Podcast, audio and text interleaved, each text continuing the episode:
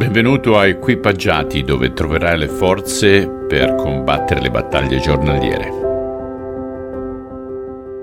Carissimi, vi rammento ancora una volta il canale su YouTube, Peppo Cast, specialmente per quelli che non l'hanno mai visto.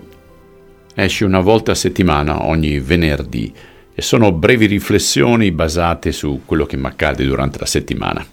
Vi incoraggio a vederlo. Ok, oggi continuiamo col capitolo 12, leggiamo dal versetto 12 al versetto 19. Il giorno dopo corse voce per tutta la città che Gesù stava per arrivare a Gerusalemme. Un'immensa folla di pellegrini venuti per la Pasqua prese dei rami di palma e gli andò incontro, gridando Evviva il Salvatore, benedetto colui che viene nel nome del Signore, il Re di Israele. Gesù giunse cavalcando un asinello si avverava così la profezia che diceva Non aver paura, popolo di Gerusalemme. Ecco il tuo re che viene, cavalcando un puledro d'asina.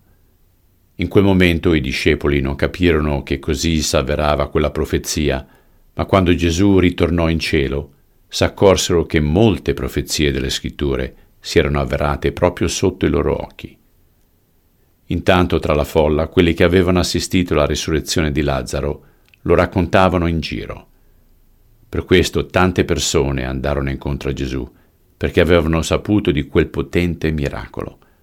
Allora i farisei dissero fra loro, non c'è niente da fare, guardate, tutto il mondo gli corre dietro.